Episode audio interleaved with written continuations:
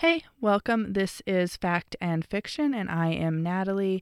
This podcast brings you the best information and fun tidbits about a certain person's life. This week is Walt Disney. Have faith in your He was born on December 5th, 1901, in Chicago, Illinois. His father was called Elias, and his mother was Flora Disney, which is an awesome name, just FYI. I aspire to be called Flora. no, I'm going to name children Flora. Yeah. So, and he was one of five children. They had four boys and a girl, so he was one of these four boys. That he spent most of his childhood in Missouri, where this is where he began drawing, painting, and just developed this love of art that would later characterize his professional life. And he would actually sell this to neighbors and family friends, this artwork that he did, which is really great actually. I i don't think my family and friends would buy ever bought my childhood artwork. I think i just gave it to them. So good to good to disney to actually selling this stuff being good enough to sell it. So and then in 1911 the family moved to kansas city and this is where Disney developed a love of trains, apparently. So that's fun, which would explain some features of the parks obvi- that, that exist today and other features of the cartoons and everything. So, and he actually had an uncle who was a train engineer, and that helped influence this love. And he later worked a job with the railroad where he sold snacks and newspapers to travelers. I'm getting that he was an excellent salesman just this early on. That seems to be what I'm getting. Loves art, trains, and is a good salesman. So, yeah. And but when he was 16, he dropped out of school to join the army, but he was rejected from that because he was only 16. He was underage. And so he wound up joining the Red Cross and went to France for a year to drive an ambulance. And so he was driving an ambulance around France. Now, it's been a year, and he has returned from France in 1919 and has gone back to Kansas City, where he wants to pursue a career as a newspaper artist. And one of his brothers, Roy, uh, finds him a job with this one art with an art studio, where he meets a cartoonist who is known as Ub Iwerks. And then from this point on, Disney working at the Kansas City Film Ad Company, where he made commercials with this animation that he was already becoming known for. So from early in his life, he's all into this animation, which is pretty cool. And then he began experimenting with film at this time, seeing what he can do with this hand drawn cel animation, which he will become known for later on. And he decides he wants to open up his own animation business, which is very ambitious and good for Disney. so that's pretty pretty cool. He's already like, you know what? This is what I want to do with my life. I want to make cartoons for people, for people to enjoy. And they do enjoy them. They will enjoy them, Disney. I promise they'll enjoy them. yeah, gosh. And so he gathers a couple employees to work for this company and they make a deal with a local local um, theater in Kansas City to screen the cartoons which they dubbed Laughograms. Laughograms. That's a pretty cool name, Laughograms. Anyway, and these cartoons become immensely popular, so popular. And then from this popularity, Disney and uh, Fred Harman, who was kind of his partner, eh, kind of in a way, um, in this company, and they acquired their own studio, upon which they gave the same name, Laughogram. Really like that name, Laughogram, evidently. So, and then they hire even more employees, all the employees, including that famous cartoonist from before known as Ub. So they hire him. That will be important. And they started making fairy tales, which obviously later on, Disney will become immensely famous for his takes on these fairy tales. But these fairy tales were much shorter. They they were only seven minutes in length. The fairy tales that he did with this company. Uh, so they could pertain and they were notable in the fact that they're kind of similar to mary poppins in a way that's the comparison i'm going to use and that they used both live action and cartoons together presumably. Uh, mo- again most likely similar to the way mary poppins is though i imagine not as technologically advanced as that because this is in like the 1920s at this point so mary poppins comes like 40 years later so not that advanced yet uh, so, and they called these Alice in Cartoon Land, which I think is really cool. So, Alice in Wonderland, Alice in Cartoon Land, that's pretty cool. By 1923, the studio had gathered a lot of debt, way too much debt, and Disney was forced to declare bankruptcy, which is sad. So, not the most successful first run here with this Laugh-O-Gram company. So, Laugh-O-Grams doesn't do all that well, and in 1923, Disney is forced to declare bankruptcy. Him and his brother soon pooled their money and they moved to Hollywood. So now we're out in Hollywood where all sorts of fun stuff is going to happen. And that animator I mentioned from before, uh, Iwerks, he also relocated with them and they began the Disney Brothers studio. It was Disney Brothers at this time, not Disney, just Disney Brothers. And they made some deals with some people to distribute their the Alice cartoons that they had been making up until now that I mentioned at the last break. And they also made a character called Oswald the Lucky Rabbit. And this he's kind of the pre-runner to Mickey Mouse at this point in time. He's not he's obviously not Mickey Mouse, he's a rabbit, but he's kind of the precursor to this. Then in 1925, Disney hired a an artist to help out named Lillian Bounds, and after a brief courtship, the couple married. Yay! Happy, happy, happy Disney and happy Lillian. Now he's married, and a few years later, Disney uh, discovered that um, this woman named Winkler and this woman Winkler, who they had made a deal with for these cartoons, and her husband Charles had stolen the rights to Oswald, along with all of Disney's animators except for Iwerks and Lillian. So they're like, well, we can't do that anymore. So they're like, bye. Um, and so the Disney brothers, their wives, and Iwerks uh, produced three cartoons featuring a new character that Walt had been developing called Mickey Mouse. This is the advent of Mickey Mouse at this time. Uh, after this whole thing with Oswald the rabbit gets stolen, brutally stolen from them.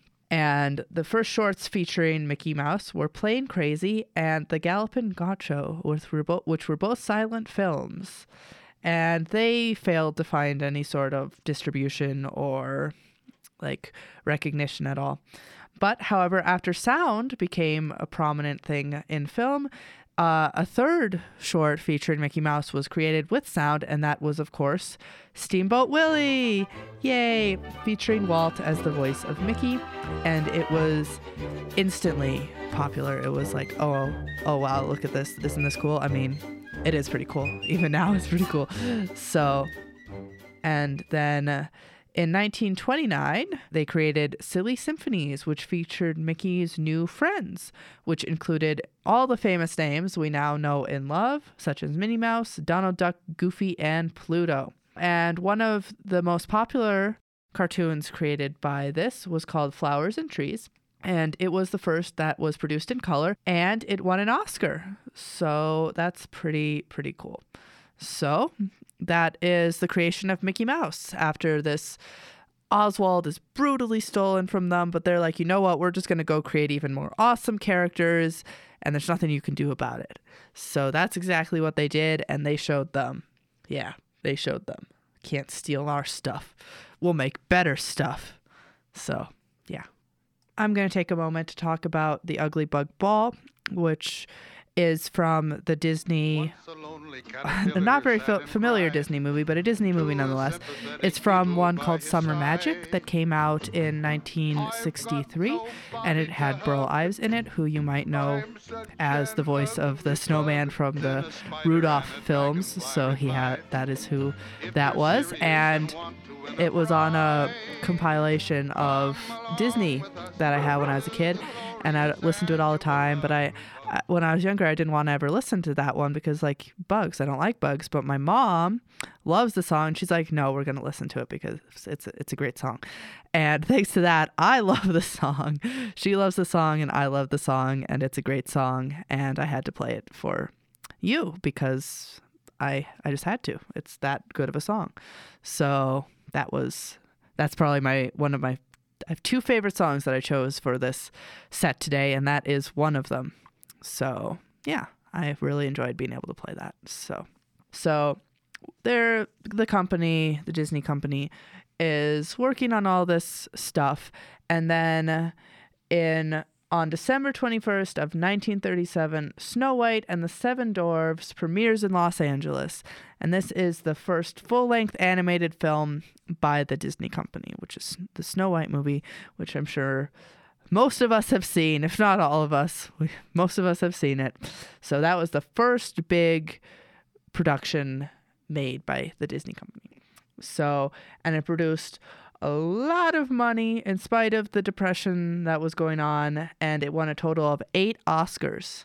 Eight Oscars. That is that is impressive amount of Oscar winning movies. so, and then for the next five years, they the Walt Disney Studios, because that is the name of the company at this point in time, makes a lot of other movies, including Fantasia and Bambi and all these different classic classic Disney movies that you've probably seen in your lifetime. In 1939, they open a new space in Burbank for the production of these movies, but a setback occurred in 1941 owing to a strike by the Disney animators, and many of them resigned, and it would be a while before the company recovered from that. For the mid 1940s, oh, probably owing to this strike, uh, Disney created like groups of short features strung together, run at full length rather than a full length production such as the Snow White and other movies.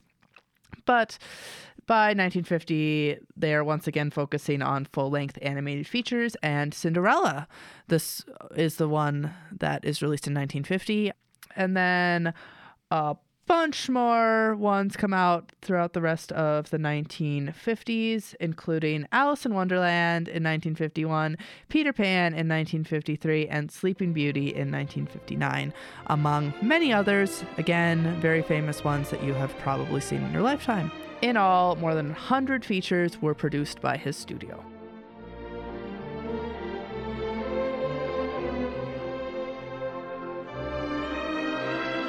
Disney was one of the first entrepreneurs to use television as a major entertainment medium, and he a- often used it to help promote his theme park that he was going to be working towards. So, that theme park was obviously Disneyland, and it opened on July 17th of 1955 in Anaheim, California. And Ronald Reagan was there. He presided over the activities. So that's interesting. I did not know that, which is pretty cool. And the first day, opening day, there were several, several mishaps, which I mean to be is probably to be expected at this point, you know.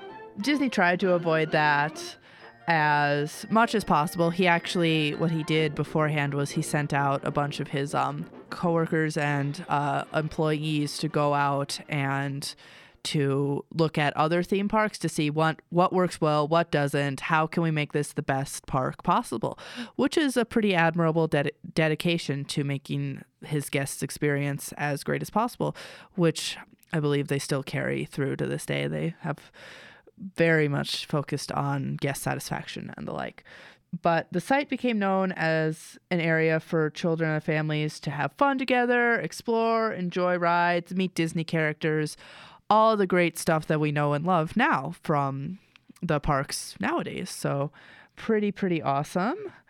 And in an extremely short time, the park had increased the investment tenfold, and tourists from all over the world were coming to see it still. And obviously, later on, they expanded parks to actually have locations all over the world rather than just the one. But that comes later. That comes so much later. Disneyland has expanded its rides over time and again it's branched out globally to include ones both the one in Florida and the ones that are in places like Paris and Hong Kong. Gonna talk a little bit about Disney as his personal life, just a little bit because I've talked so much about the business, everything. I thought it'd be fun to talk a little bit about the personal. So he was, he's often described by people who knew him as being a very shy man who wasn't really very very was very aware of himself very shy at home but he actively would try to put that aside when he had to go and do business deals. So he was very much aware of this public versus private conception of him as an entrepreneur.